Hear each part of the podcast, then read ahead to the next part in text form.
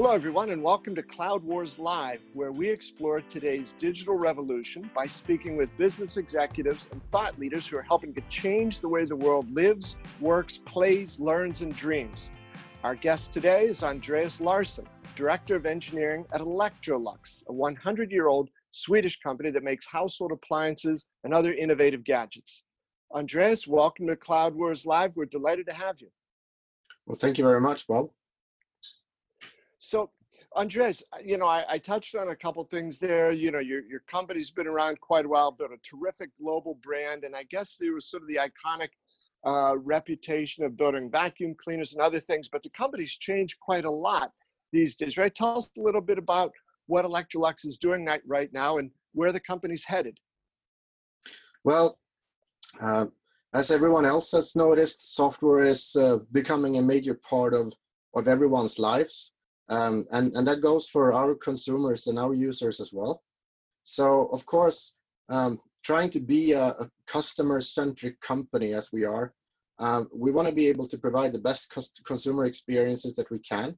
And um, that includes, of course, uh, adding software as a big component in our products as well, um, letting our customers benefit from the use of, of apps and, uh, and um, cloud-related services that can help them um, to get the most out of the appliances and to get the best uh, uh, experiences that we can give them. Andre, so on that subject, can you give us an example of how uh, a customer that five or 10 years ago would not have been able to interact or engage with Electrolux and its products that way? How are they able to do so today? Well, for example, we've just released a, a connected air purifier.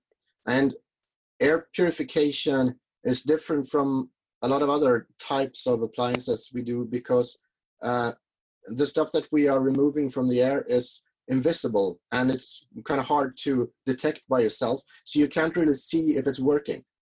But when we use an app and we can show you the work that we've done we can show the sensor values for the pollutants in your air and we can compare them to the outdoor values that you would have if you would open your windows then you can see the job that the appliance has done for you.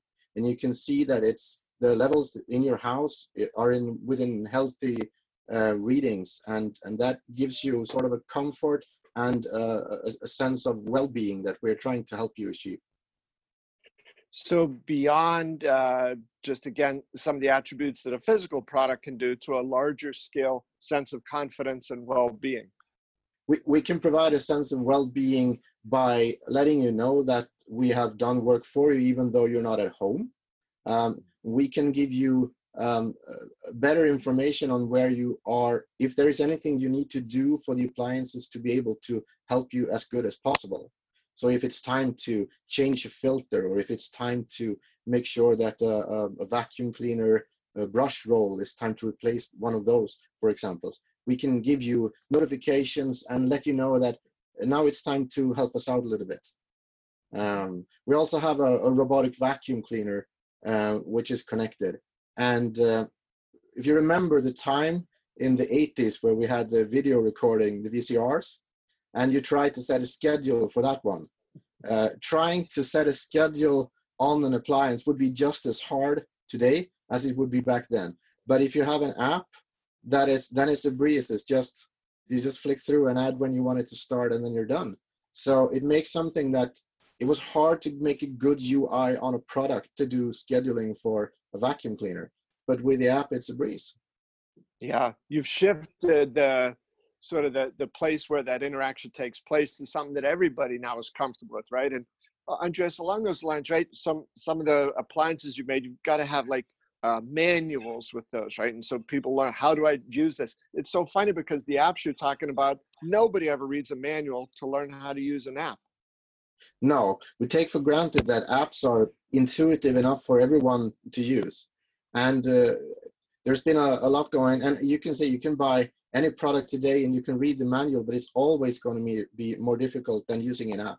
It's just a more intuitive way to learn how to use a product if you have the so software to accompany the product. Uh, we have possibilities to to get more information through the app as well. If there's anything you would like to read up on, there's always links to support sites or more information within the apps that can help you find the information you're looking for. Great. And Andres, that leads to a couple things I wanted to ask about uh, related to this, and in some ways, the, the, transformation of the company or its ongoing evolution. That's talent and culture. How has this move into these new worlds of data and digital and software? How has that changed, or has it changed the type of uh, new talent that you and the engineering team want to bring into the company? Um, yeah, I think in some cases, obviously from from a uh, technology knowledge point of view, we need other types of talent now than we did a couple of years ago. Um, but um, still, the, the the dedication to to the consumer experience and and solving the right problems that that will be the same sort of, of talent or, or competence that is required. Um, but um, we we have a lot more software developers on our team now than we did a couple of years ago. I mean, we've been using, of course, embedded software for, for quite some time now. But um, cloud developers and app developers is a relatively new thing with just a couple of years uh, into the company. Yeah, and overall, then more broadly, the culture within the company. Could you talk about that, Andres, and how it's changed? Because I, would get the sense that you're customers feel more like they can have an ongoing engagement with you, not where they buy something one time and only call you if there's a problem. Exactly. Uh, the, the culture has to change um, in a good way for us as well because we don't just get one chance to make a fantastic product. Uh, when you make the hardware products, you build them, you try to make them as good as possible, and you ship them, and you hope for the best, and you can make a variant in a year or so. But uh, with the software products, we have the opportunities to use the properties of software, so we can update the functionality. And truth to be told, uh, today when you buy a connected appliance, you you should uh, you, you should be able to assume that the product will be better in two years time it shouldn't be the same. It shouldn't be slightly more worn. It should be more efficient. It should be the job with with more ease for you to use it. So in the same way as you, when you buy a, a phone today you expect it to provide you more services within two years. And you should you should do the same for uh, your, your, vacuum cleaner or your air purifier. It should give you more um, ease of use and, and and provide you more services as time goes by. You see uh, customers people on a tesla vehicle the old model, right? You'd buy a car, and from that first day, you know, the car started to decline. But the, with the Tesla, they say it gets more intelligent, it knows more, it performs better. So there's a real reversal, right, in how uh, we come to view these things we buy and use in our home or uh, on the roads. Yeah, sure, and and I would say that's that's true for for almost all, all companies now who has a product and wants to put software in them. Um, so we try to um, we try to use software not only to improve the, the user experience, but also uh, the way that we can have um, different business models. I mean, traditionally, we have been selling boxes with great appliances inside, and we still do, and we will do for plenty of years to come. But we've also launched a quite cool experiment in, in Stockholm, in Sweden, or the whole of Sweden, actually, uh, where we sell uh, robotic uh, vacuum cleaning as a service and you pay per square meter. So there's a subscription model for that. And, and that is something that we could never do if we didn't have a connected vacuum cleaner. Now the, the robot can, it can clean your floors and it will calculate how much area it is covered and it would report it back to us. And if you only clean a little, you only pay a little. If you clean a lot, you, you pay a little bit more. Um, but in the end, we can find subscription models and we can find solutions that removes some of the obstacles to using premium appliances. Like it's quite expensive to buy a, a brand new premium appliance. But if we can make this into a subscription model, that takes away a part of the hurdle for people to come over to get to use it. And also, perhaps you're not really sure that it will solve the problem for you. Um, but making it into a subscription model where it's possible to uh, to jump ship if if you have that security that you don't have to buy it and then you're stuck with it you you already invested all your money into it but you can start a subscription. And if, if it doesn't work in your home, then you can get out of it better. So it removes the software components makes it possible for us to remove some obstacles for the consumers to have a great experience with our products. And Andreas, so um, when you first mentioned that, what a fantastic concept. I thought that I would be aimed at like business or commercial customers, but people are also subscribing to this service in their homes. Is that right? Yeah. Um, we actually been targeting um, this for personal use um, at first. Uh, obviously, there's uh, there, there's um, we want to be able to scale this, and we've been looking into uh, small business owners and, and stuff like that as well. Um, but we'll have to, as always, when you try something new, you have to understand how to adjust it. Everyone, no one gets it right on the first attempt, right? So we're currently adjusting a bit of the parameters in this uh, in this trial, and then we're sending it out again and then see if, see what happens. And when we find a, a good market fit, then it will take off. I'm pretty sure of that. It's got to be a very exciting time for you, Andreas, as an engineer. I mean, so many things coming together to open up the world of what's possible for you, right? It is. Uh, and it's also cool to come into. I've been at Electrolux for um, a year and two months now, and uh, and and the type of of uh, work that I do with software engineers, with cloud development and app development is, is quite new at the company. There's a lot of people who knows a lot about um, mechanical engineering and electronics and and uh, and stuff like that. So um, they are they're very curious about what we can do and how we do it. Uh, and and uh, the stuff that they are, they like is of course the possibilities to change things after we uh, we launch a product, but also the pace that we can do things in. And I would say, especially now with the, the cloud services and uh, the maturity of the cloud services of today, it's it's remarkable how much you can do with a few talented engineers and a good cloud framework.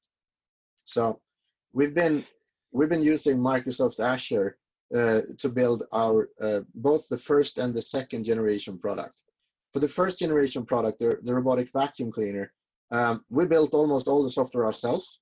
And that's sort of the only way you can do because the focus when you build your first connected product is to build it and be able to release it. Find something that you can release to the market mm-hmm. and know that you will improve it. So you won't find the, the best way to do everything. And um, so if you try it, then you know which part is something that you could use an existing cloud service for. Uh, if there is a better way to do something than the, the way we did it at first. Um, so now that we are migrating the first solution and building a lot of scaling it to a lot of more products, uh, we're combining the use of Azure services and uh, uh, open source components that we are running in Azure and our own software that we also run in, in Azure. So uh, we have this great combination. And even if you look at the, the services we find in Azure, um, if one alternative is a little bit too large for us, or if it's too expensive at this moment, uh, it will work for us when we have a larger scale of customers to work with. Then there's always options. Start you start to get a lot of options even for the services you can choose from within Azure. Uh, so um, it's a never-ending story to design and build an architecture for an IoT system, but it's always uh, very interesting and fun. So, Andreas, would it be fair to say that um, one of the cloud services from Microsoft, say Azure IoT, it's not just an enabling technology, but as you've described it, it's almost a, an accelerating technology. You, you described a very small number of engineers being able to really deliver a pretty powerful outcome. So is that a fair statement? It helps you do more and do it more quickly? Yeah, definitely. And and we can do it much more. Um, we can make a complete system.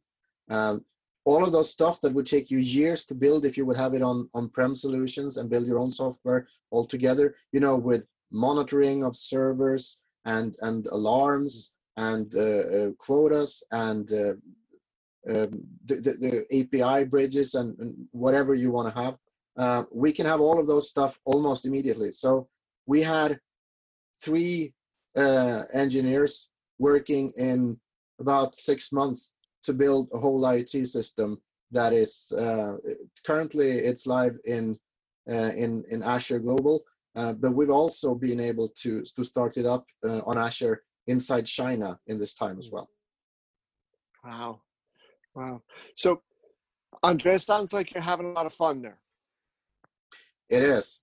Um, uh, both our our situation where we are located in in the Stockholm city center and the technology that we use and the products that we have and the brand that we have makes it quite easy to to attract good talent i would say. Yeah. And andreas what's next for you and your team? Well next up is to to uh, uh, continue to uh, add some more connected products um, and and make some improvements of the ones that we already have. Um, to make sure that we get all of the appliances into the same backend now that we know a lot more about how we want to build the system. Um, to have a good mix of, of an integrated system where we can where we can have a, this build, measure, learn type of of, of uh, situation, uh, but also make a modularized solution so we can scale different parts of the system uh, differently. So we don't have to scale everything at the same time. So if we get a lot of users, we can scale the user management. If we get a lot of appliances, we can scale the, the way that we can uh, uh, record telemetry from the appliances or, uh, or how we can control them. Um, and also, of course, um, the more data we get, the more intelligent functions we can spend our time developing. And that is, of course, what we are, are after a lot of a lot of the value of connected product is in the data that we can get and how we can use that to provide an awesome consumer experience. And on that last point, Andreas, with you know the growing volumes of data you have and what you're able to do with that, is your team uh, or Electrolux working some with AI and machine learning to help you know go through that data and turn it into things, into new ideas and new opportunities? Yeah, um, we have, um, I would say that we're working in in, in two different. Uh, we have two two two initiatives there. One uh, with a more um, data science focused approach, where we have people with understanding of uh, the data, but a lot of knowledge about um, what what we can try and find there. So that, that's the more the data science approach where we're looking for what can we do with uh, the support of a good AI system. But then we also have the, the product managers and where we, we know that there's still a lot that we can do with just uh, uh, usual algorithms. There's quite a lot we can do with the data. So there will be there will obviously be a time for machine learning. There will be a lot of AI components running in this system the coming years. But let's start by providing the consumer experiences based on the stuff that we can we can actually make regular algorithms to do first. Because if if we spend all of our time finding cool AI stuff uh, and forgetting about our consumers in the meantime, that's that's not going to fly. So uh, we'll do both. Yeah. Um, and and uh, I think that's the way to to succeed it's always a balance between trying to do new cool things that has potential for uh, in in a little bit longer while, but also keeping track of what's happening tomorrow and the day after. Yeah, well, an interesting, interesting time, Andreas. And was there anything else that you wanted to be sure to to to bring up or to, to discuss? Working with um, with with Azure, we are building the whole system with an API, of course, uh, and and services uh, that we provide through these APIs. And this, obviously, this is to be able to scale in a really good way, uh, scale to many teams, scale to many uh, appliances, to to many apps if we want, uh, but also to scale to partners, because uh, even though we are we're not a small company but there's always limitations on how much we can do with our own developers.